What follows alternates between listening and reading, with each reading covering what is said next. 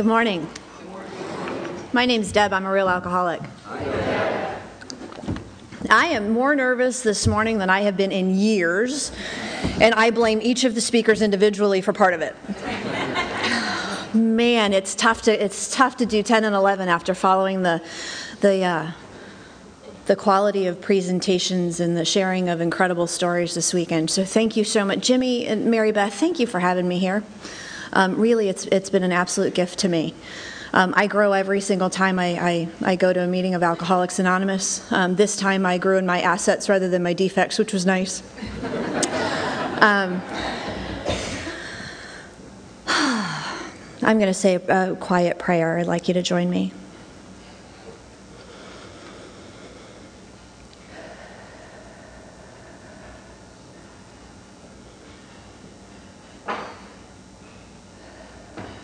Amen. You know, my, my very favorite priest, his name is Father Targonski. Uh, he's a little he's a little Polish guy, and he uh, he just retired from the Navy. He was a military chaplain, and he just retired from the Navy a couple of years ago.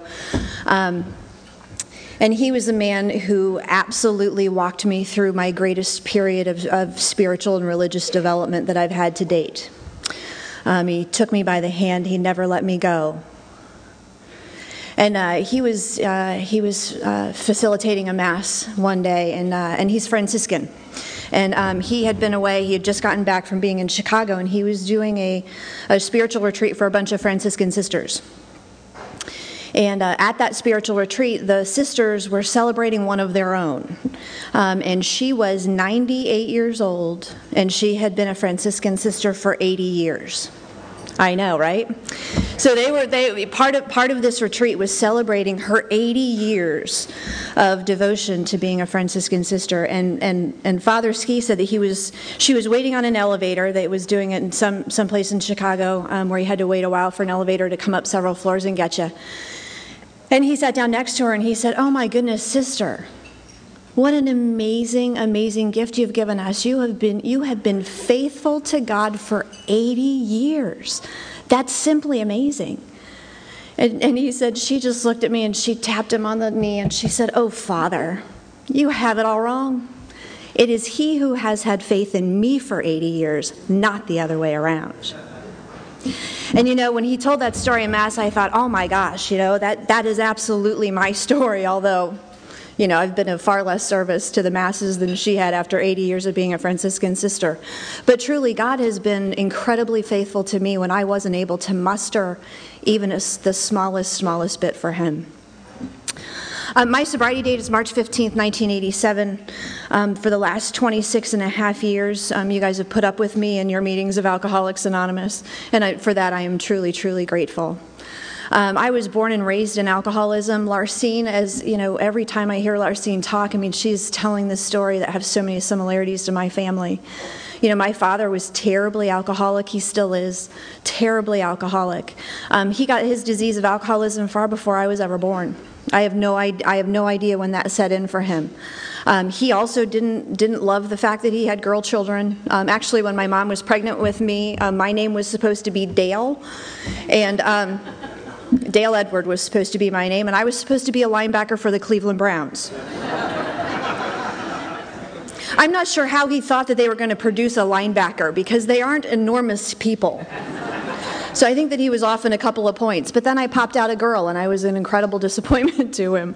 Um, but my, my dad's alcoholism absolutely ruled our house when I was when I was little, and um, and I knew my father was my very first higher power. Absolutely, he was my first higher power. The way he felt, the way he acted, it determined how the rest of us, how the rest of us went through our lives that day.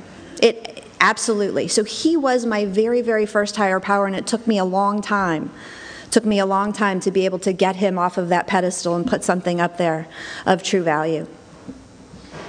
But when I was a little girl, I, I was absolutely terrified of everything. Absolutely. There are pictures of me when I'm a little kid and I have my hair up in ponytails, I have my shoulders are pinned to my ears, and my little hands are balled up in fists. I am terrified of everything. But what I understand when I'm little is that being scared means that I'm vulnerable. Fear equals being vulnerable, and when I'm vulnerable, I'm going to get hurt, and I know that. I've experienced it over and over and over. But I watch my dad and I learn, and what I figured out from him is that when you're angry, you're powerful. And so I decided that instead of looking scared, I was going to look angry. And boy, did I ever. I mean, really, there are a couple of those pictures where it's like, oof, I wouldn't mess with her. Ooh, that's one tough six year old. And I ran everything in my neighborhood, absolutely everything. I had a posse, and that, that group of kids, they didn't do anything without clearing it with me first. And they never challenged my authority. I ruled with an iron fist. I had I never even had to I never had to swing. You know, nobody ever challenged that. I never had to fight them, but I looked I was angry and I was in control at all times. Absolutely. But what the, the truth of that is, I was scared of everything. I was scared of big people. I was scared of shadows. I was scared of things that moved too fast. I was scared of things that made, that made noise that I wasn't expecting. I was just terrified of everything. And you know, there are still some noises that, I, that, that will hit me today. And one of those that just stays with me for some reason is that when I hear tires rolling down a gravel surface and I hear that popping, the hair on the back of my neck will still stand up a little, and I'll sit up real straight and make sure I'm acting right. Because the driveway coming down to our house was kind of long, and I would hear that noise even though I didn't hear the car, and I knew that my dad was coming home. You know, alcoholism has had a profound effect on me from day one. Profound effect on me. When I was nine years old, I wanted to figure out what alcohol was. I knew it was incredibly important, incredibly important in my house. It ran everything. It was very important to my dad that he drink it every single day. It was incredibly important to my mom that he never have another drop. That's basic alcoholic conflict. And, um, and so, you know, and that, that conflict absolutely shadowed the way our, our homes ran as well. And so when I was nine years old, I kept asking questions about, you know, what is that stuff? What is that stuff? And nobody would ever tell me. And I just decided at nine I was going to go figure it out for myself.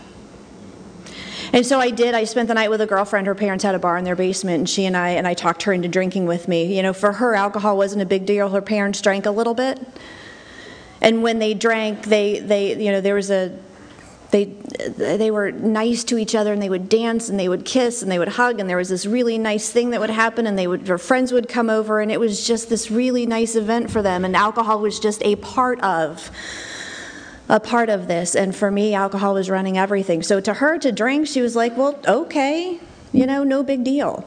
But i, I was in the middle of figuring something out and that night, it was a night of first for me. I had my first drink, my first drunk, my first blackout, my first hangover. I mean, I absolutely hit the ground running. But what I remembered most the next morning was that as I drank, as I was able to swallow enough of that stuff down, my little shoulders came off my ears, my hands let loose, and I exhaled for the very first time.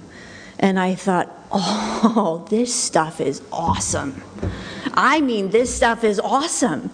You know, I and, and what also happened for me that day is that my loyalty, my loyalty shifted from my mother to my father. You know, in alcoholic households, oftentimes you got to pick sides. And the side I had always picked was my ma. Well, that night, that day, when I came, when I when I was sober the next day, and I realized that utter and complete release from fear that I had had, and I recalled it, my loyalty switched from my mom to my dad because I now understood why he drank. I got it. Because, my God, if it does this for him, why wouldn't he drink? Why wouldn't he drink? And then it occurred to me, I was like, you know what, my ma, that woman just needs a drink. Whew. I mean, she is wound tight. You heard Larsine yesterday. My ma was wound tight, and if she would just drink, everybody would get along. Everybody would get along. So fast forward six years, I'm 15 years old, I'm a sophomore, I'm getting ready to start my sophomore year in high school. And I've decided that I, you know, when I was nine years old, I decided I was going to drink as much as I could, as often as I could, period. That's what I was going to do. And I did. I did.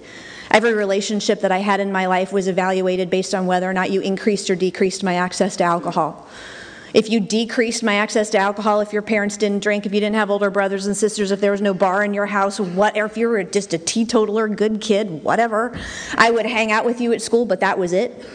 You were not going to be one of my close friends. However, if you had a bar and older siblings and all kinds of things, and somehow I could manipulate your environment to get more booze for me, you were in my inner circle. And that's how I had evaluated everything. And so by the time I'm 15 years old and a sophomore in high school, what had happened for me is that the disease of alcoholism set in at some point over that six year period. And through constantly drinking and drinking and drinking, I drank my way into alcoholism, and I was drinking every single day. I was unable to draw a sober breath.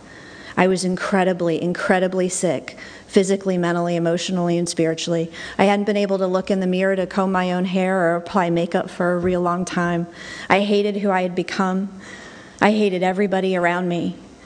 I really, really was just not all that interested in living anymore. But I kept waking up day after day after day.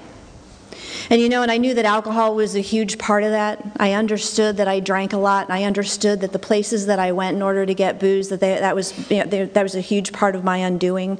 I understood that, but I also understood that on those mornings or on those days when I couldn't get enough booze, and then and sobriety was forced on me, that I was unable to breathe. I was absolutely unable to breathe and I and I hated who I was. And I couldn't sleep because when I'd close my eyes, it was nothing more of a merry-go-round of faces and events that had happened in my life. Because the more I drank and the more alcohol I required, I had to go over to, I had to cross over to the wrong side of the tracks to get more and more, and I had to hang out with people who scared me. I had to go spend time with the people that, that my mother had warned me about. You know, there was a little, I grew up in this really tiny little town right outside of Akron, Ohio. I didn't know that I was being raised in the Mecca for Alcoholics Anonymous. That was, I don't know if that was important information at that time, but you know. But I was being raised in this tiny little town where when the coal mines started shutting down in West Virginia, everybody packed their families up and they moved to Ohio to get jobs in the factories, to get the good union jobs over here, and that's how my family ended up in Ohio. And in this tiny little town, you know, every little town has it. There's that one little area of town, no matter how small it is, there's the one area in town where good people don't go. And, you know, and I knew where that area was. It was actually two blocks from my house because we weren't all that well off. So we were close to the bad people. And so, and it was pointed out to me, and they're like, don't ever go over there. Don't ever go over there. Like, we just go through there when we're leaving town, but we don't stop. And that's where I went every single day. That's where I went every single day, and I had no option but to go there because when I was 14 and 15 years old, I couldn't just go, I, I couldn't ride my bicycle through the beverage drive through and get a fifth of vodka and go home and drink at my leisure. You know, I had to get pretty creative, and, I, and, and so I had to do some things that, that I wouldn't have had to do had I been of age to buy it myself. And alcoholism is a very, very brutal illness on, on, on young people. It's a very brutal illness on young people. It's a brutal illness on all of us, but it, it comes on fast and it hits hard. And you know, there was a moment where I just felt like it was holding my head underwater and there was absolutely nothing I could do about it. I didn't understand that I had alcoholism. I wasn't interested really in exploring that when I when I was drinking. I was just interested in making sure that I had enough every single day so that I didn't have to draw a sober breath. And what happened for me is I finally got caught. It was that simple. Um, when I was 15 years old, like I said, I was a sophomore in high school. I had a 3.8 grade point average. I was playing three varsity sports. I was president of my class. Everybody loved me. And I was the kid that every mother wanted her son to date. And at the same time, I'm absolutely drinking the clock round. I'm drinking at lunch, I'm drinking after school, I'm drinking before school. If I was crafty enough to be able to save some, I couldn't I, I could not get through an eight hour period of school without starting to go into withdrawal. And for those of you who are daily drinkers and there were those days when you couldn't quite get enough, you know how rough that is just to get through the day. And I was absolutely coming apart at the seams. And I had abs- I was living two completely different lives. There was the life I was living at school, and I was checking all the boxes and making sure that that's what everybody saw. And then I was living this other side, this other life that happened when I would cross the tracks when no one was looking, and I would get the stuff that I needed, and I would suffer the consequences of spending too much time over there. And my mom finally came home, and she and I and I got caught, and it was it was a big deal in a really little town, and uh, and there were warrants out for the arrest of some of these people that I shouldn't have been hanging out with in the first place, and it was just a, it was just an enormous mess. Um, I have one sister; she's a couple of years older than I am, and my sister did drugs and I drank. That way, there was no conflict of interest in our house. And uh, she and I looked alike, and we ran scams together, and we, I mean, we were thick as thieves. And um, anyway, and we both got caught that night, and it was and it was pretty ugly. And um, and finally, and the school found out what was going on, and the guidance counselor called me into her office on Monday morning, and she was like, "What in the world happened at your house?" You know, and I made up some lies and whatnot, and I told her, I said, "Well, you know that my, you know, my dad's alcoholic." And she said, Yes, honey, we all know that. And I said, Well, I've had a little something to drink a couple of times. And she said, Okay. And I said, And it's just not going very well. And she said, Well, obviously. And I said, Well, and you know, and at this point, I'd been I'd been drinking every single day and unable unable to draw a sober breath for at least six months, maybe nine. It's all pretty fuzzy. And I said, you know, I said, I, so I'm just having a little something to drink every now and then. And, you know, alcoholism runs in families, and I just don't know what we're going to do about this. And, and, and, I, and there was one girl from my school who had gone away to a 10 day inpatient detox program in Cleveland, Ohio. Or it was an assessment program, rather. And so, and so we knew that there was a program out there for kids who are suffering with alcoholism or drug addiction or whatever, and they'd ship us off. And I asked her, I said, Well, what about that program? Maybe I need to go be assessed. Because here was the deal everybody in that little town was really mad. And the people on the wrong side of the tracks, now, not only were they very angry, but there were warrants out for their arrest, and they moved to that little town to live off the radar. And all of a sudden, they're in the middle of the radar again. And so it's just a bad deal, and I need to get out of town. And I'm 15 years old, and I'm high drama anyway. And so I made it much bigger than it was.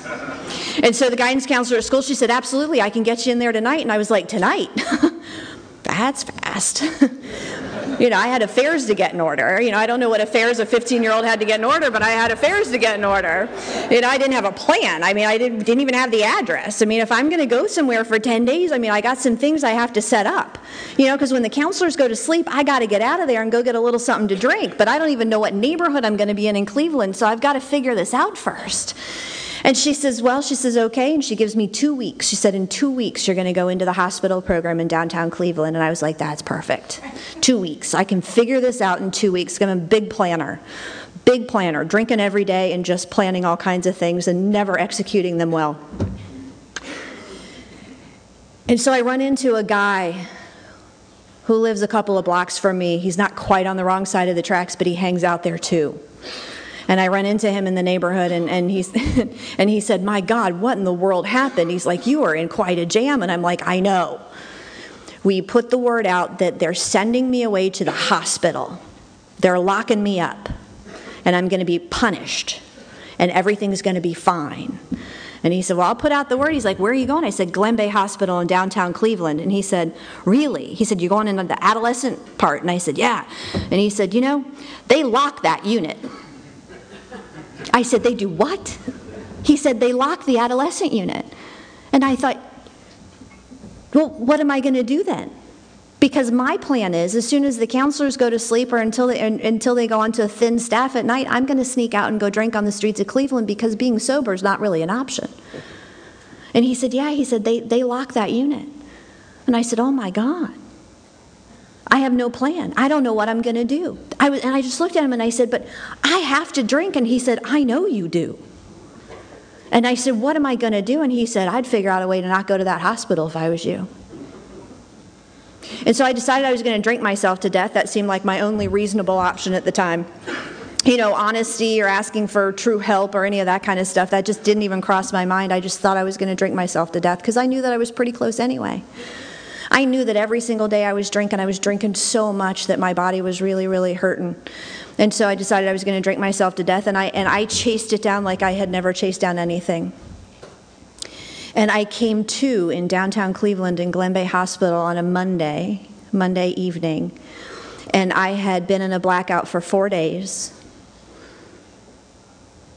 And they didn't believe that adolescents were real alcoholics, and so I wasn't in the middle of a medical detox. They just put me in a room where everything was bolted down. They put pajamas on me, and they just let us shake, rattle, and roll in there. And so I walked through a detox period. It took me 10 days to be able to, you know, sit upright, keep down solid food, all of those kinds of things. Um, and what happened for me while I was in, in the hospital for those first couple of days and I was in that blackout is that I told them the truth. I had no intention of telling anybody the truth. I knew that I drank too much. I knew that I drank too often. I, I knew that. I knew that what I was doing was not right and was not acceptable for someone my age. It wasn't acceptable for anybody, really. So I wasn't going to tell anybody the truth. I wasn't interested in getting sober. I was just interested in getting out of town. But I had told them the absolute truth. I told them how much I was drinking, how often, with who, all of it. And so by the time I came to, I had a chart, and on the front of that chart, there was a red stamp that said alcoholic on it. And what they do when they stamp your chart with alcoholic is that means that you don't go home after 10 days. My plan is I'm going to be gone 10 days. Their plan is that they're sending me downstairs for treatment. And I was like, oh no, oh no. So they give me back my clothes, they put me on the elevator, they send me down one floor. Counselors get me from the elevator, and as they're showing me to my room and giving me my new pile of blankets and pillow, they called a code. And as they're calling the code, I stop one of the guys and I said, What in the world's going on? And he, he said, Your sister's here. and it seems that not only did I get honest about what I'd been doing while I was in that blackout, I also got honest about what she was doing when I was in that blackout. And so they called my mom at home and they said, You got another one. As soon as we get this one processed downstairs, you're going to have to bring her in. And they tricked my sister. They said, Don't you want to go visit Deb? And she was like, Absolutely. I mean, we were running buddies and we haven't seen each other for 10 days. You know, when I left town, she was in juvie jail. You know, my sister was the one, she'd do drugs and she wouldn't come home and she'd get in all kinds of trouble. And so she was in and out of juvie jail all the time. And, um, and she had been in juvie jail. So I had, you know, we hadn't seen each other in a while. And so they bring her in to see me and the door closes and locks behind her, they throw her pajamas and tell her that she's going to stay. and she ripped that place apart. She absolutely tore up that nurse's station. And so 10 days later, here comes my sister, because they're going to keep her for treatment too, based on my intel. And so her little chart said drug addict on the front of it, and here she comes. And when she gets downstairs, I'm so excited to see her because I haven't seen her in so long, and I run up and I go to hug her, and she just looked at me and she said, Don't go to sleep.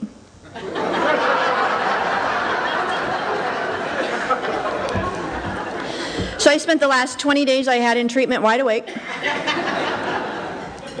Trying to avoid my sister, they put us in an adjoining room because we were siblings. They thought that was a good idea. So she had full access to me when I was weakest. And, um, and I, so I spent 40 days in, a, in, a, in an adolescent treatment facility in downtown Cleveland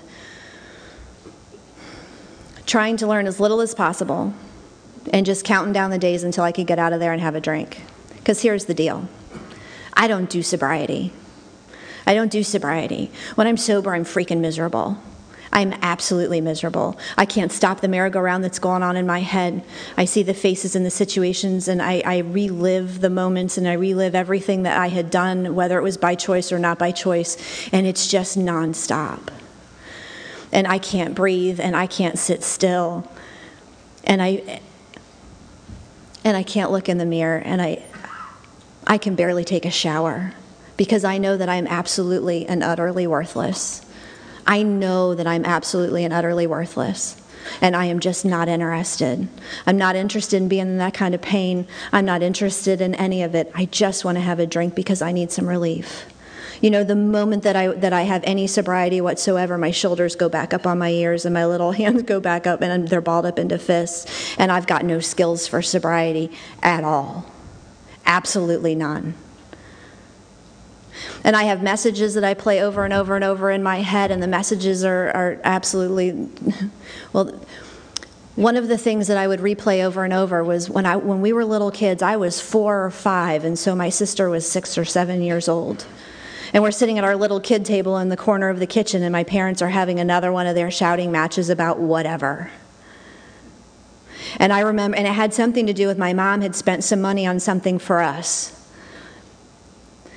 And I just remember my dad, he looked at my mom and, and he pointed to us and he said, They're never going to amount to anything anyway. I don't know why you're spending our money on them. And I remember looking at my sister, and my sister took that on board and she kind of collapsed into herself. And she believed every word he said. And I looked at him, and what I remember thinking is, how can somebody so big be so wrong? But it still stuck, and it still sat right in the middle of who I was and what I believed to be true. And so those are the kinds of things that I'm replaying and reliving when I'm when I'm completely sober and I'm just really not all that interested in it at all. And so I get out of that treatment center after being in there for 40 days and now I am I am sober for 40 freaking days. I have no skills, I have no relief. They haven't allowed me to drink. They haven't even I mean these counselors, they stay awake all night. I mean, don't think I wasn't up and doing a little recon trying to figure out how to get out of that hospital because I was. You know, I wasn't interested because all they do to me in treatment, they were talking. Talking. It's group therapy, it's individual therapy, it's lectures, it's meetings. It's I mean, it's just talk, talk, talk, talk, talk. And I'm thinking, would you people just shut up? I mean, for the love of God, just if you just give me a drink, everything would be fine. Everything would be fine if you just give me a drink. I just need a little relief for the love of God. So I'm sober for 40 days. They let me out of treatment. When I'm leaving, my sister grabs me when I'm getting on the elevator and she said, You don't relapse until I get out of here. you will not be at home drinking while I'm in this place because of you. She said, You go to our people and you get our stuff, but you wait. I said, Fine. 10 days. 10 days. I have no idea why I waited, but I waited for 10 days for my sister to get home. She comes rolling in the driveway, and I go running out to the car, and I'm so excited because I got myself a couple of fifths, and, and I got my sister some random baggies of whatever it was she was into at the time. And, and everything's in the floorboard upstairs, and we are ready to roll. I am so excited because now I'm sober for 50 freaking days. 50 dude, that's a long time to be sober when you got no interest in being sober. You know what I'm saying? And I just need a drink, and it's right there. It's right there. And I go grab her from the car and I take her upstairs and I lift the floorboard and I show her the staff and I was like, tonight it's on. And she said, well, they called it a spiritual experience.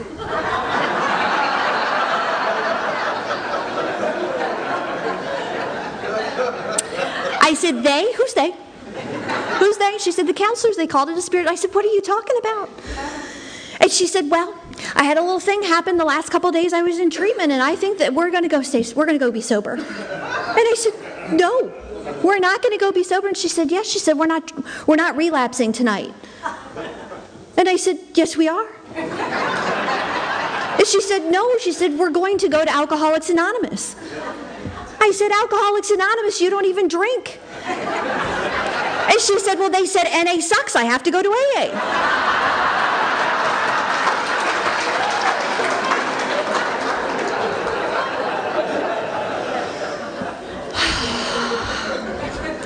We go to AA, and here's how we do it. My ma drops us off. Cool points gone immediately. My ma drops us off 15 minutes before the meeting starts. We stand outside. We bum cigarettes. I don't smoke, but I learn. we stay outside until we're late, at least five or 10 minutes late. Everybody else goes in for the meeting, and we stay out there. And then when we go down into the meeting, we walk through the center of the room, make as much noise as possible, the church basements, they didn't have carpet, they just had old concrete floors, and we had the metal folding chairs at most of the meetings. And I would take the chair and I'd drag it across the floor so that it would, you know, bounce around and make as much noise as possible. I didn't like coffee, but I had three cups at every meeting. I mean, up, down, up, down, up, down. I would talk, I would write notes, I would try to get dates with men who thought adolescent newcomers were cute. I can still pick you out.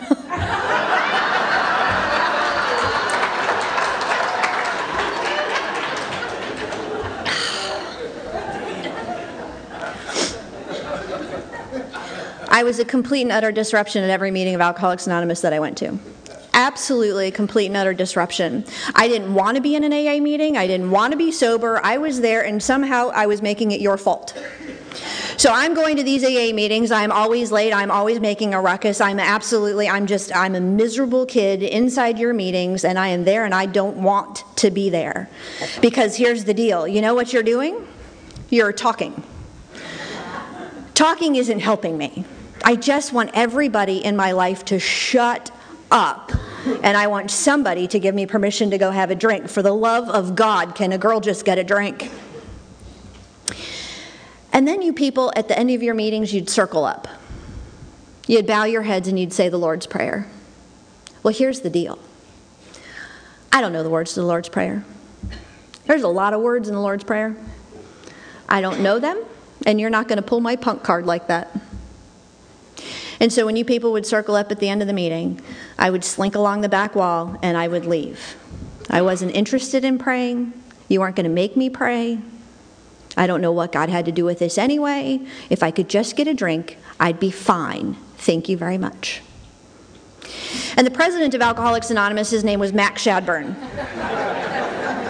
and Max Shadburn was about 80 years old, and he'd been sober since Christ was a child. And Mac's post was right by the entry door, which is in the back of the room. And that's where he sat. And Mac and his guys, they made up the greeting line. So every time you walked into the meeting, you had to go through the gauntlet if you got into the meeting on time.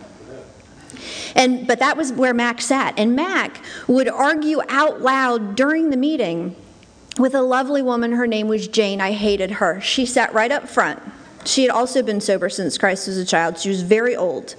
And she would sit right up front where Polly's sitting and, and, and um, by the podium. And here's how Jane would arrive at meetings.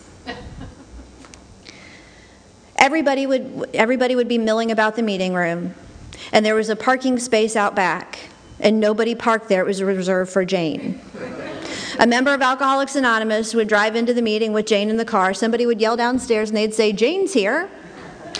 And four newcomers would go grab a high back wooden chair. They'd carry it out car side. They'd gently load Jane into it. They would carry her down into the meeting. They would place her right there at the table where she belonged. She was old and she had white hair and it was pulled back in a bun and she had a glow around her. And she smoked cigarettes on an extender. She got the only crystal ashtray in the joint. Yeah, the rest of us had the metal ones where you put out cigarettes for so long the bottoms get wobbly. And no matter how much you scrub them, they never come clean. So she gets the only crystal ashtray in the joint. She's sitting right up front. Everybody can't wait to go up and talk to Jane. And she knew everybody's names and she knew all about your families and she'd ask relevant questions and it was she just was so freaking lovely. I avoided her. I never went up to the front of the room. I wasn't getting it. I didn't know what was going on up there, but I knew that I wanted nothing to do with it. Thank you very much. But Mac and Jane, they would argue with one another in the body of the meeting about whatever. Somebody said something wrong, somebody cursed from the podium, whatever the whatever the thing would have been, and they and they would argue with one another. And for the love of everything, do not quote the big book in front of those people because if you misquote it, they'd stop the meeting right there and we'd all have to get out our books and look it up. I mean, they were absolutely incorrigible, those two. And they never agreed about anything. They never agreed about anything. And so I'm going to meetings of Alcoholics Anonymous. I'm going in late. I'm acting badly. I'm leaving early. I'm an utter and complete disruption. I think that people are just kind of ignoring me. No big deal. I'm watching my sister, whose interest in Alcoholics Anonymous is waning very, very quickly. My sister's a drug addict. She's not an alcoholic. She was in the wrong room. She never heard her story sitting in a meeting of Alcoholics Anonymous. We weren't telling her story. So I was watching her interest in, in the meetings of Alcoholics Anonymous wane very, very quickly. And I'm sneaking out of the I'm sneaking out one night when you guys are getting ready to circle up. I can now tell when the prayer is getting ready to come so I can get an early start headed toward that door. And I go to sneak out of the room and I bump into something. And I look over because I'm sneaking with my back against the wall, sliding down, and I bump in and I look up and it's Mac. He's taken a position in the doorway and he just looked at me over top of his glasses and he said, Get in the circle.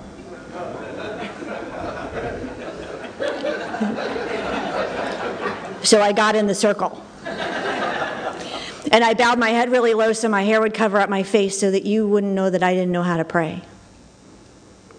And as soon as that prayer was over, I went back to the door, and Mac had not moved. He didn't get in the circle. And I looked at him, and he looked at me, and he said, Are you alcoholic? And I gave him the only answer that I had.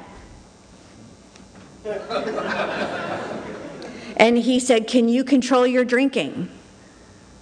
I'm thinking, man, you people are obsessed with this controlled drinking thing. I mean, you're obsessed. Like, why would you control your drinking? What am I going to have? Two and just knock the edge off? I'm going for complete relief here.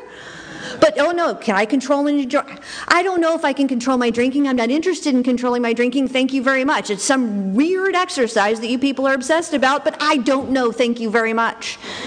And that's the conversation that I have in my head, and so I give him the only answer that I have. I don't know.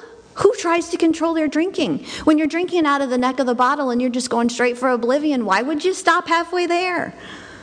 You know, what am I going to do? You know, come home from, you know, I don't know, 10th grade and, you know, make a drink on the rocks? Come on. and he reaches in his pocket and he hands me five bucks and he said, Here's five bucks, go find out. Go try to control your drinking. He said, If you can't control your drinking, you get back here. If you can control your drinking, I never want to see you again. we are tired of you treating Alcoholics Anonymous like a joke.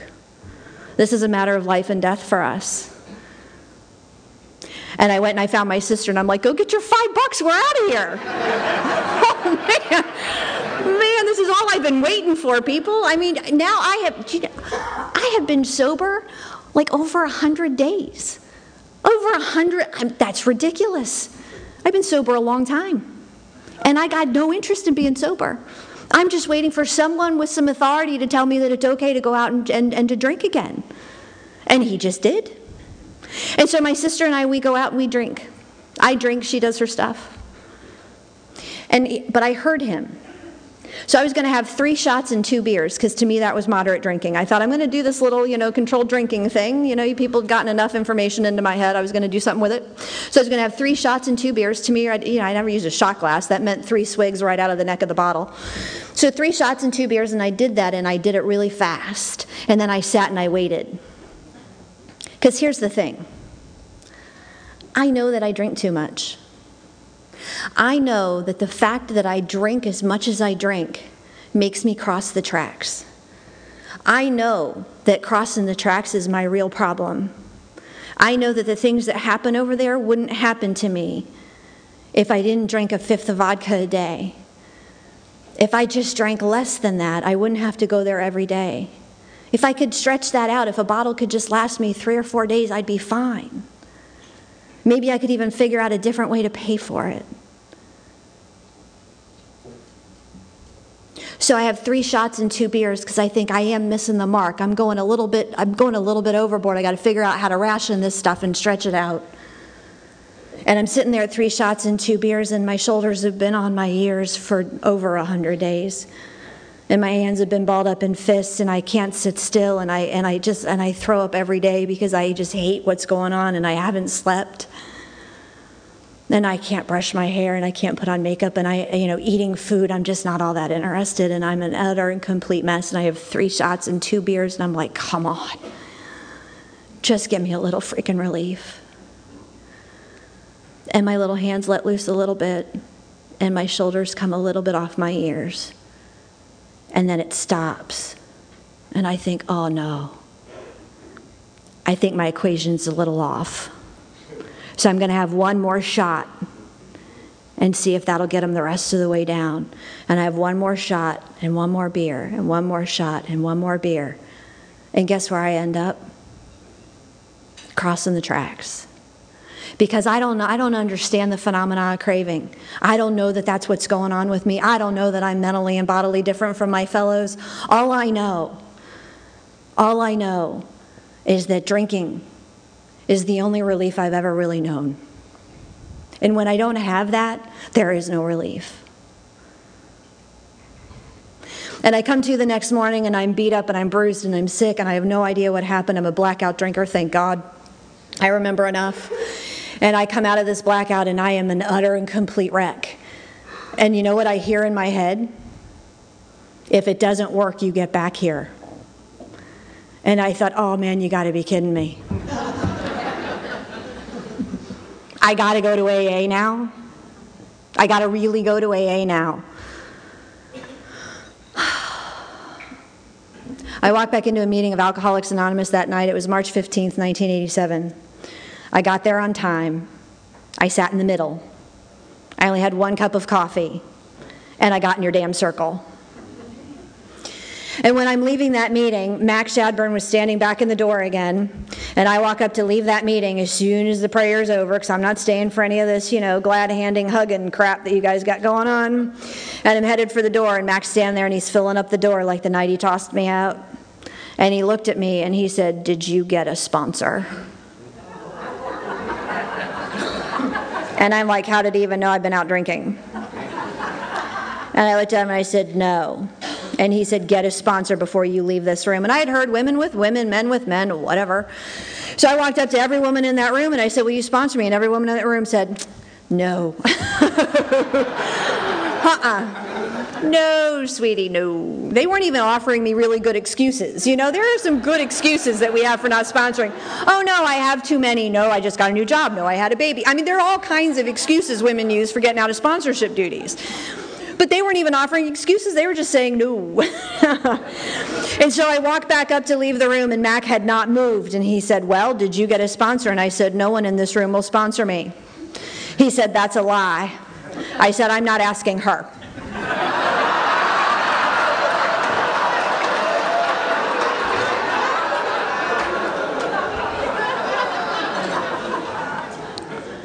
He said, Oh, yes, you are. And I said, Oh, no, I'm not. And he just pointed his finger and he goes, and I walked up to Jane and I had to wait my turn.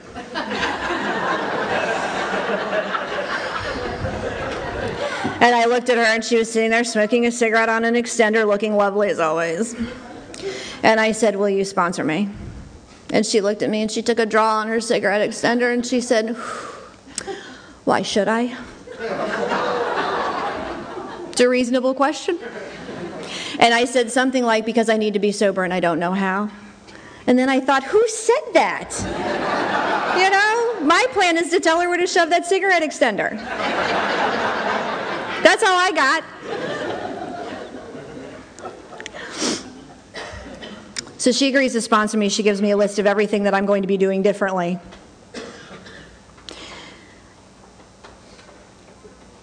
And the next day, I, I, get home from school, and I'm pretty sure my life is over. I've just turned it over to 65 year olds on purpose.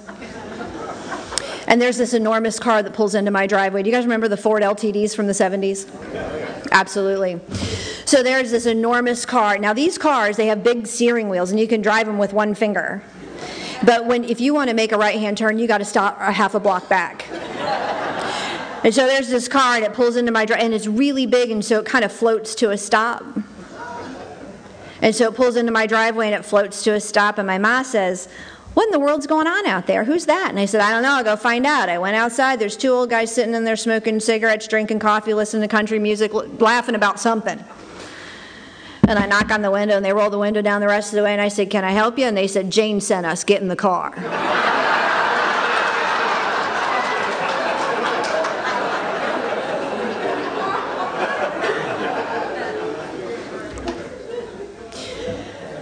I argued with him a little bit and realized that I wasn't going to be able to get out of this. I walked into the house and I, my mom was like, Well, who is it? And I was like, Ma, AA's here.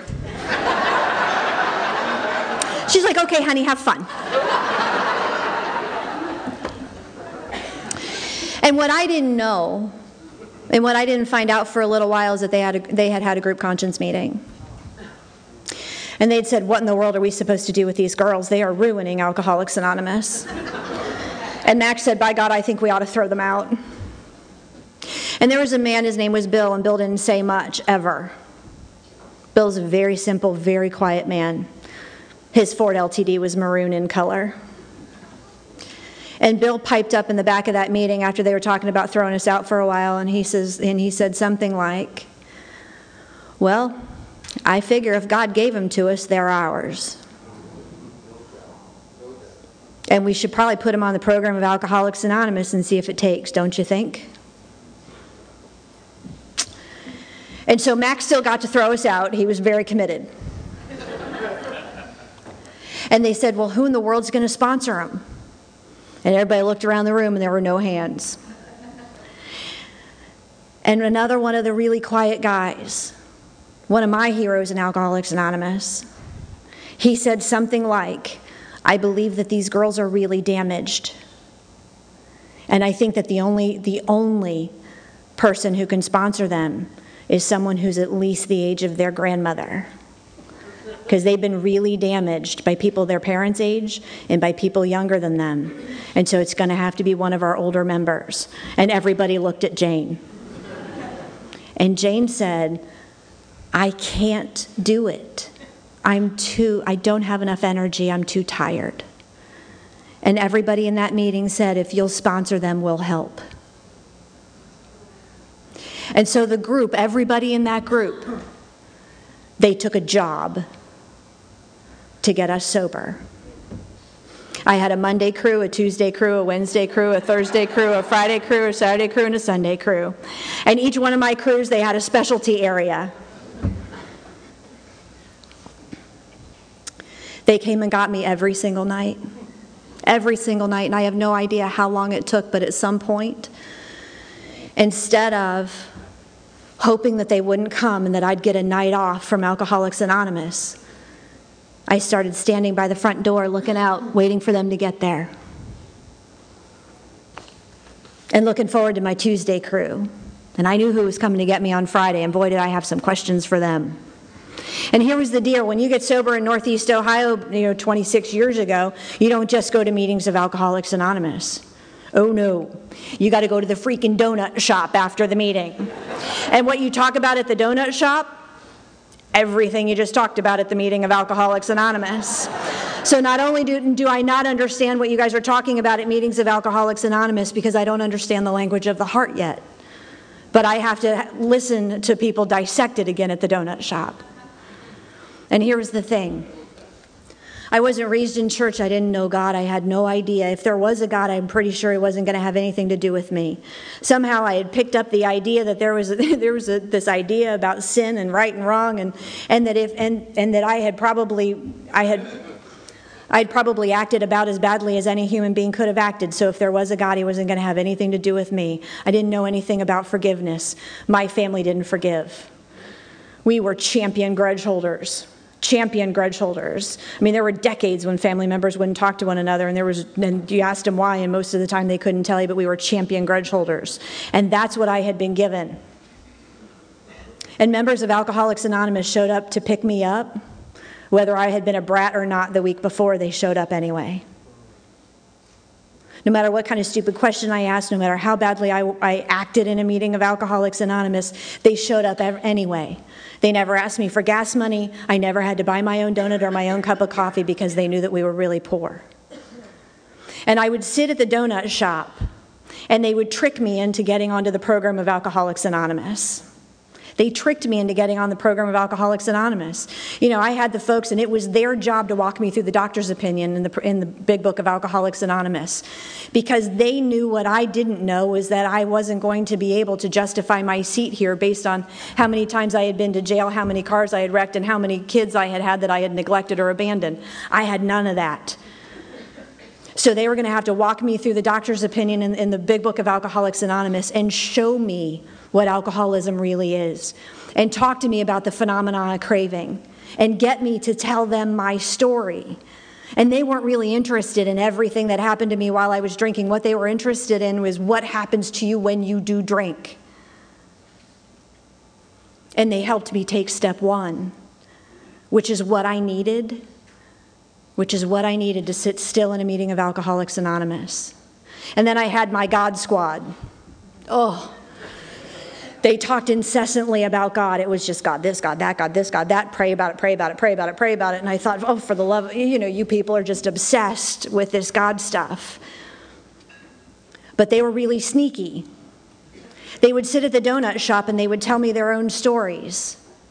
And what they would do is they would outline how they had been forgiven, how they had been restored to proper place in society at their jobs with their families. They would outline all of that and they would sneak in God.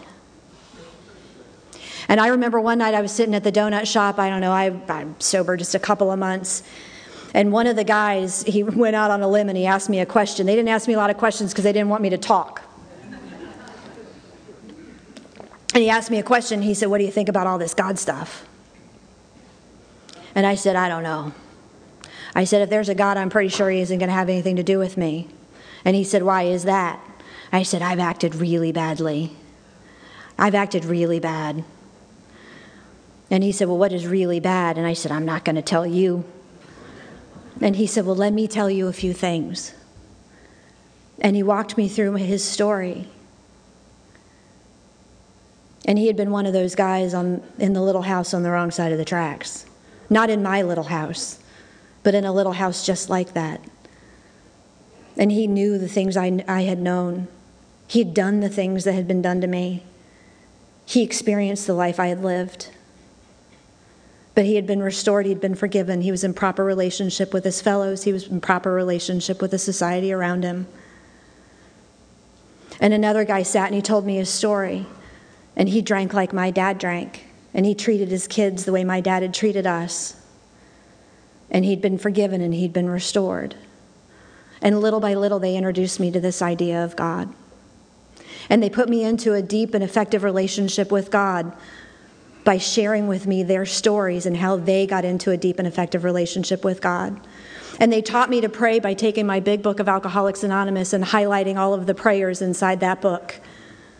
Because one guy was saying, you know, I was taking them, you know, my enormous life problems. And then the guy's like, you got to pray about it, you got to pray about it. And I was like, I don't know how. And he said, give me your book. And I slid my book across the table at the donut shop. He took it and he underlined it or highlighted every one of the tiny little prayers throughout the big book of Alcoholics Anonymous. He shoved it back and he said, Pick one and try it on your knees. I said, Fine. and I did, and I started to learn how to say prayers. I'd get on my knees, I'd close one eye and read with the other eye. And I would say those prayers, and, and then I started to learn the prayers, and I could close both eyes.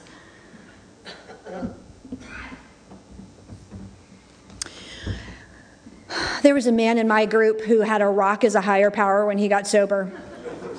He wasn't one of our spiritual giants, but he participated. and there were and there was another man in our group who was Amish. His name is Danny. And and at several points after meetings, the guy with the rock as a higher power and the Amishman would be sitting next to one another, and we would be talking about spiritual matters. And both of them had input and they seemed to get along with one another.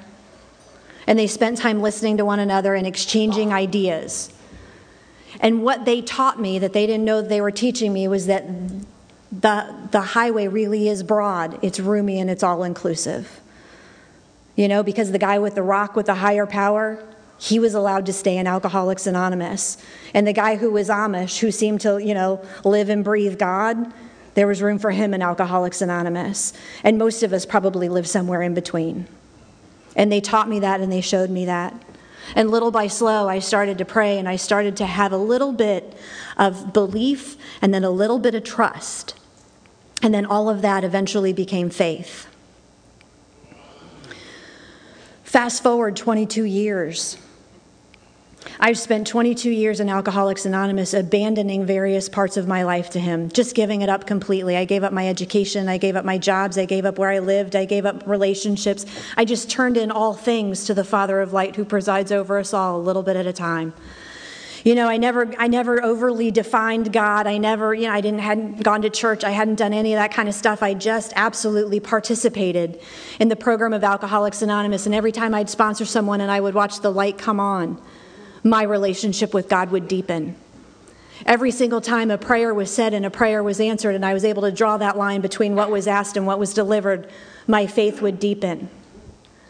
Every single time I would sit in a ballroom like this and I would listen to people who had gone before me talk about their relationship with God, I would pick out little nuggets of that, and my faith and my relationship with God would deepen. That's why we get together. Every single time it just deepened. And so I had this incredibly rich give and take relationship with God for a couple of decades, just as a regular member of Alcoholics Anonymous. You know, what those old guys did for me at the donut shop, and these are just regular blue collar guys, what they did is they invited me to the dance floor and then they handed me over to God when He cut in. And then they kept the music playing. And I'm 22 years sober, or no, 18 years sober. Anyway, I had abandoned every single area of my life to God except one. I kept boys for my own. I was going to manage that. Thank you very much. And so I picked my own boys. I, you know, I had relationships with all kinds of men, had a great, you know, just, and had a full, rich, deep relationship and learned a lot and kind of moved through my life. I was married and divorced once, you know, if, you know, if you're bored in your home group, give that a try. Um, will get everybody talking. They'll show up at the meeting just to find out what happened. Um, And, and God had been coming to me over and over and over and over. He had been coming to me. I had been doing, I've been doing daily inventories because I know that things in my life just are not right. Every single day I become very, very committed to using the 10 step in my life. And I'm taking a look and I, cause I know like I can't sit still anymore. I'm not fitting in my own skin. I'm not outwardly acting badly, but something's not right. And so I'm doing inventory after inventory after inventory. I'm going over it with people who care very much for me and who know me very, very well. And we're peeling that onion. And finally, one of them had enough courage to say, I think that you're supposed to deepen your relationship with God again. And I said, But I've given him everything. I mean, I give him every waking moment, I give him meeting. I mean, I am, I'm a dedicated, I'm a good member of Alcoholics Anonymous. I mean, for the love of God, I travel, I talk, I, you know, I'm just, I'm, I am just giving everything I have to Alcoholics Anonymous. I was raised here. I love Alcoholics Anonymous. I sponsor people. I do everything I'm supposed to do. What more could he possibly want? And they said, That's a question for him. I can't answer that, but I think it's time for you to get busier. And so I'm in and I'm and I'm in this give and take with God and he and I we are we are I am on my knees in prayer and meditation that's the only place that I'm comfortable. Couple of months of daily inventories trying to figure out what in the world's going on. I'm at the state convention in Louisiana in 2005 right before the storm and there's a man who shows up there. His name is Walter Hall, and he's he's a you know he's a little guy who's an old timer from Houston, Texas. And Walter has some funny ideas about things, and I just adore him. And I met him there at that conference, and he walks up to me and he says, For some reason, I think I'm here for you this weekend. He said, I'm usually, he said, every time I come to one of these, he said, my story isn't one of those big mainstream stories. He said, I'm not famous in an anonymous program. But when I am sent somewhere, he said, I'm usually sent to do something for somebody very specific, and I think I'm here for you. And I looked at him and I said, I'm fine, thank you very much. And he said, he said, Yeah, you probably are. He said, But you need to stay really close to me this weekend. He said, Because I don't know when it's going to come. He said, But he said, I can tell you this when I talk on Sunday morning, you better be sitting next to my wife with some tissues because I think I got a message for you. And I was like, Huh, I'm a speaker. I'm fine. I won't be doing any spiritual soul searching this weekend. And God had absolutely other ideas, and He kept me on my knees, and He, and he just kept me fidgety, and I just cried all weekend. On Friday morning, it's five in the morning, and I am and I'm exhausted. I'd been up drinking really strong coffee and eating beignets till three in the morning, and at 5 a.m. I'm on my knees in prayer and meditation, and I'm like, and it was actually prayer at that moment, and I was like, God, what do you want? And He said, I want the rest. I want the rest. And I knew what he'd been talking about. There was a man in my life, his name was Lee, and Lee was six foot one and bald head and blue eyes, and he was a major in the Marine Corps. And he and I adored one another, head over heels in love with one another. Lee had absolutely no relationship with God at all. Didn't pray, didn't acknowledge God, nothing. I had a deep and effective relationship with God. And I thought I'm going to be I'm spiritual enough for both of us. It'll be just fine. He and I had been dating each other for a couple of years and we rode Harleys together and we golfed together and we were just we were absolutely absolutely hitting it out of the park together. And when God said I want the rest, I said no. And he said, I have perfect love to give you, and you continue to block me. And I said, I got it good. Have you seen him? I got this. I got this. You see, because when I got really sober, when I had worked all the steps and I had cleaned, I cleaned my house, and all of the all of the promises of Alcoholics Anonymous were coming true in my life, and I was living the kind of experience that we live together when we are in fellowship with one another.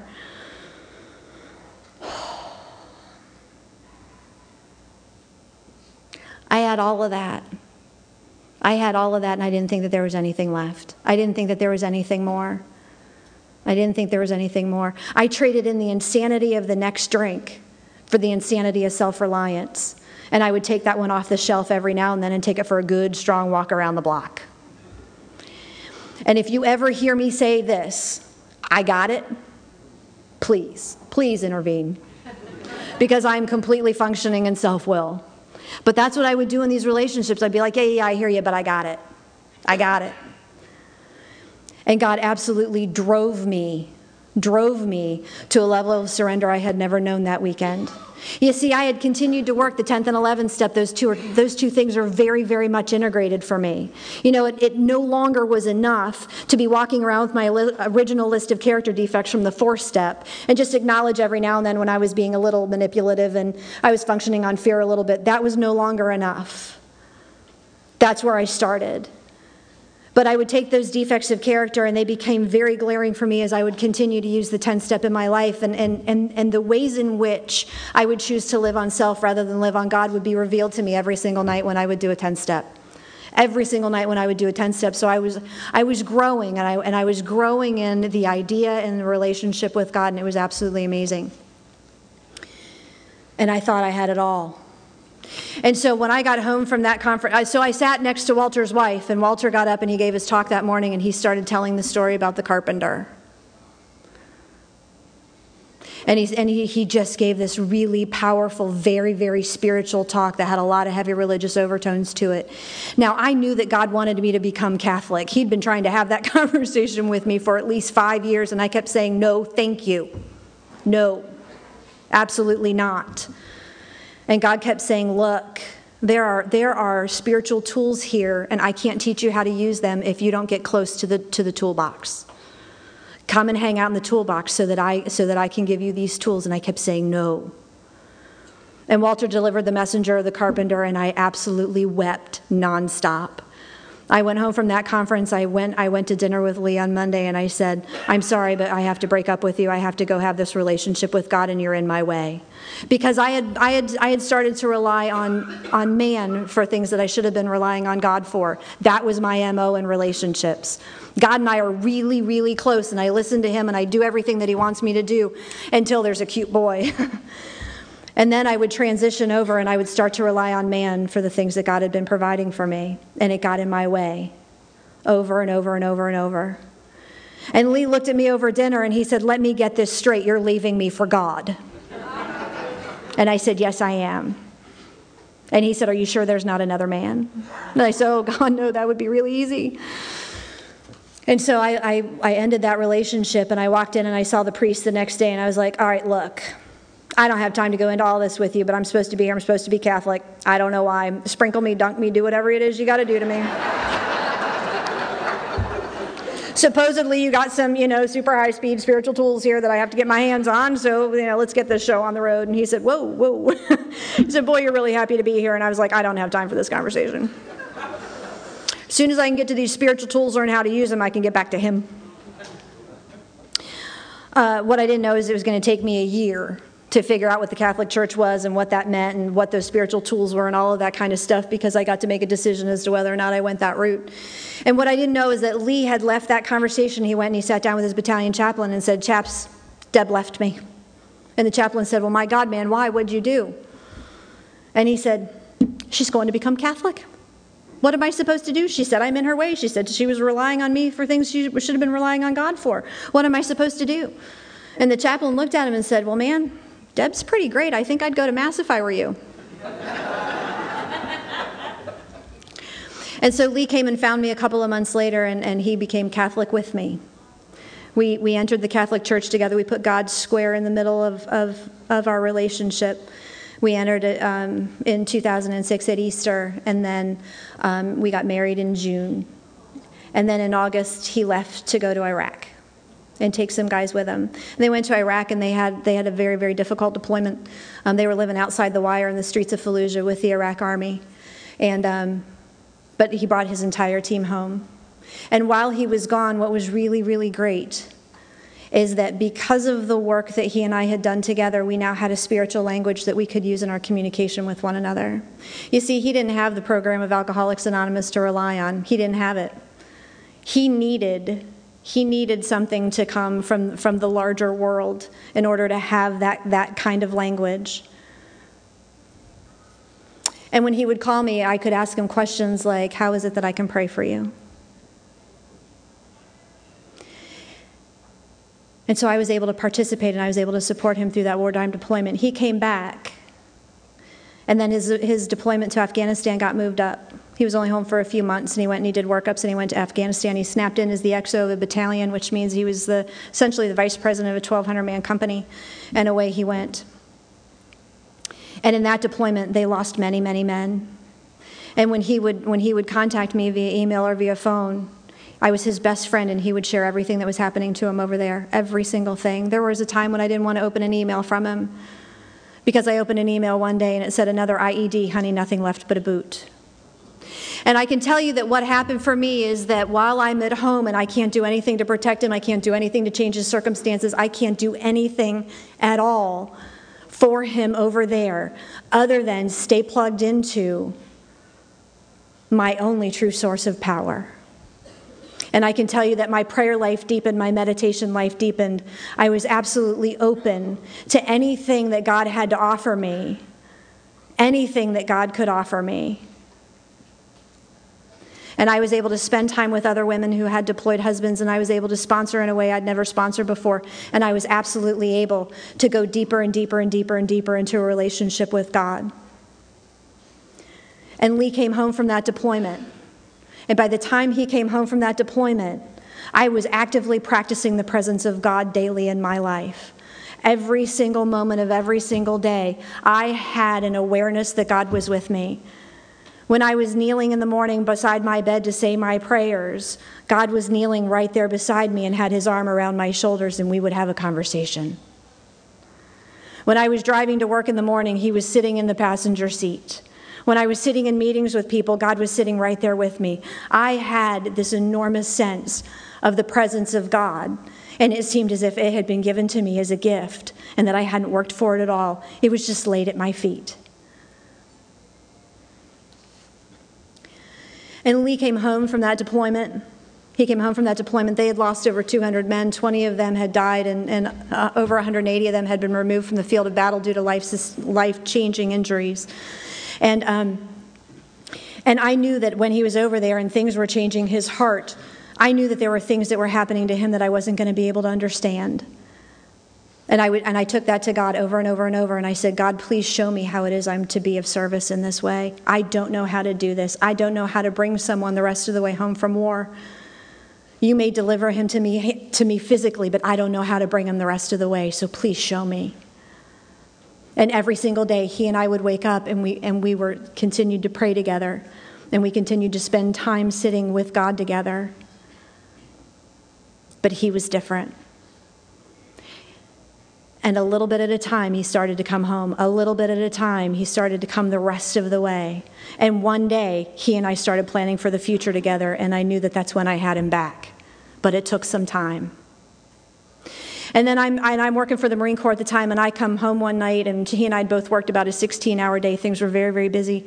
And I get and I get home, and I beat him home. I talked to him on my way home, and I said, "Where are you?" And he said, "I'm right behind you," which means he's going to be at least an hour. And um, when you're married, you figure those things out. And, um, and I'm there for an hour and a half or so. I fall asleep sitting up, waiting on him to get home to eat a bite of dinner for, uh, with me before we go to sleep, um, and so that we can say our nightly prayers together. And, and all of a sudden, I just I wake up and I look around and I know that something's not right. And I call the battalion and I said, "Has anybody seen Major Helton, one of the captains who's not supposed to be there at 9:30 at night?" He gets on the phone and he said, and after some give and take, I convinced him to tell me what was wrong. And he said, "I'm so sorry, Deb, but Lee was killed on his way home." And I can tell you that there are going to be moments for all of us when we're going to have to rely on the relationship that we currently have with God. We're going to have to use the relationship that we currently have with God because that's going to be the only thing that we ever have. That's it. Everything else is stripped away, and that was one of my moments. And I'm standing in my kitchen and I'm holding that phone, and I get and I and I get this information and it takes my breath. And I said something like, God, I can't breathe. Please help me. And I'd been living in the presence of God. and God wrapped his arms around me from behind, this warm golden glow. And he whispered in my ear and he said, I'm here. He didn't say it's going to be okay. It didn't really happen. This is just a bad nightmare. Wake up. It's going to be fine. He didn't say any of that. He said, I'm here. And there were people who came and sat with me from the military that night. And when the sun started to come up, I realized I had not told them that I was a member of Alcoholics Anonymous. I had sent out three text messages in the middle of the night. And, um, and so my group started to call in, and I told everybody what had happened throughout the night. And the sun is getting ready to come up, and, and Colonel John Reed, Lieutenant Colonel at the time, was sitting with me, and I said, Oh my God, John, there's something you need to know about me that you don't already know. And he said, Okay. And I said, I'm a sober member of Alcoholics Anonymous. And he said, Okay. And I said, John, these, as soon as that sun gets up over that mountain, they're coming. and he said, Okay. And I said, John, they don't look like people you're used to hanging out with. And he said, Okay. And I said, John, they're going to take over everything. They're going to take over absolutely everything, and you're just going to have to, you're going to have to let them. And he said, Well, okay, does this group have a leader? I said, Oh, yes, you'll know exactly who she is when she gets here.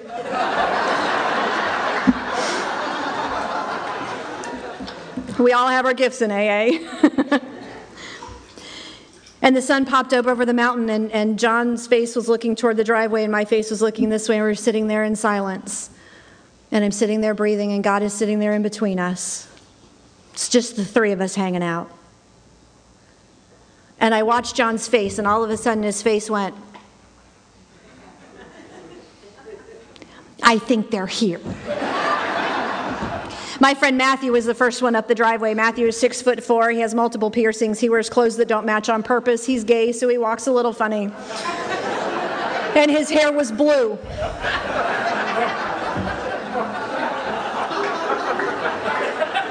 And my house filled up. My house filled up with members of Alcoholics Anonymous. My house filled up with the military. My house filled up with members of people from my church. I wasn't sure how all this was going to go. we could have an old fashioned spiritual rumble right out in the backyard. I wasn't sure how we were all going to mix, but we all, thank goodness, we all did just fine. And when my house is full of people, the old timers are sitting around my kitchen table with cups of coffee because that's what they do. And they were having a conversation and they were saying, and, and this is what they were saying to me. Deb, it's okay for you to be angry with God. He's big enough and He can take it. You have an incredible relationship with God. You know how big He is, so it's okay to be angry. And I, and I listened to old timers and I was like, okay, be angry with God. Got it. When it comes, give it to God. Got it. Check. But in my head, I'm thinking, oh my goodness, do I really have to be angry with God? you know and i'm looking around the room and i can see the glow of god on sitting sitting there with all with everyone in my house he's there you know there, there are these gold cords of energy that are connecting the people that are sitting in my house and using every single person in there for some good and i'm just looking at that and i was like god isn't there another way you're my best friend you've gotten me through so much You've been faithful to me when I couldn't even pray. I didn't even know who you were, and you worked for me. Isn't there another way? Because I know that when I'm angry, I can't honor. I can't honor any relationship if there's anger in the middle of it. You people taught me that. And I said, God, I just don't want to do it this way. And my phone rings, and it had been ringing all day. And a friend of mine, Christine, who was a member of my group, she had the phone and she was making the list of everybody who was calling. And there were, you know, lots of people on that list. And she brings me the phone and she said, This guy, it's the third time he's, he's called. And I said, Okay. And she said, He said he has a message for you from God. and I said, Okay, that's not an unusual call for me. And I said, Who is it? And she said, It's Walter from Houston. And I said, Oh, God, give me the phone. Because he's one of my messengers. You know, we are one another's messengers. Sometimes we just pass through, sometimes we stay for a cup of coffee, sometimes we move in. And Walter passes through and has a cup of coffee with me every now and then. And I get on the phone and it's Walter. And he says, Darlin, I love you. I'm so sorry. Walter's an old Marine and he and we were big fans of one another. I said, Thank you. He said, I love you.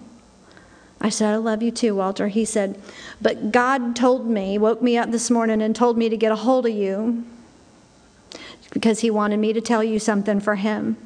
And I said, Okay, go ahead. And he said, God wants you to know that there are things that happen in this world that break his heart. Lee's death was one of them. And so he will be grieving along with you, and you can rest in his arms. I got a hold of everybody in my house and I said, Listen up. We will not be talking about being angry with God any longer.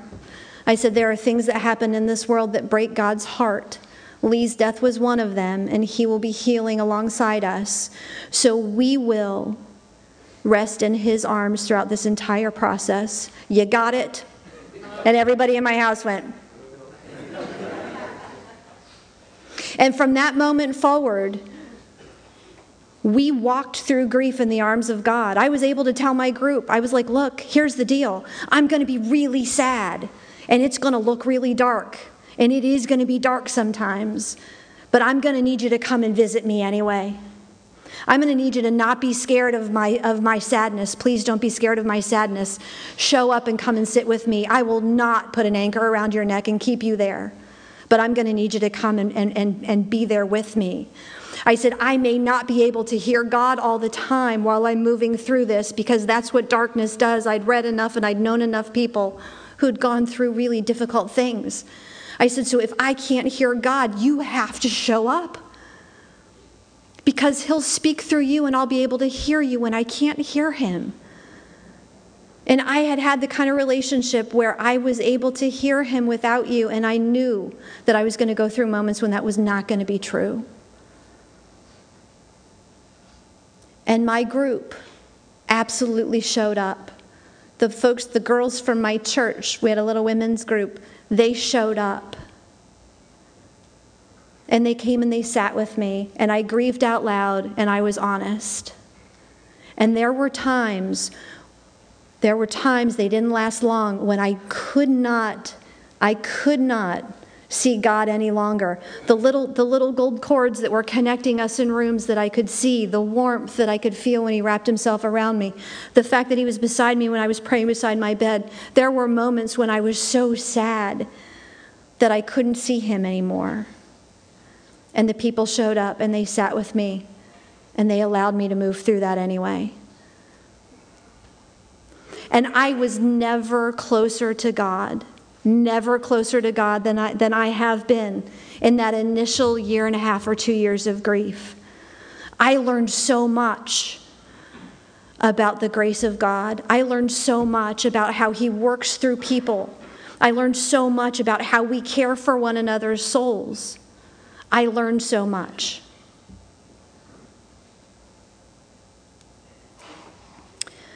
Remember the nun, 80 years. Oh no, Father, you have it all wrong. It is he who has had faith in me for 80 years, not the other way around. So fear not. Go to God, rest in his arms, and let him give you perfect love. Let him give you perfect love. Thank you.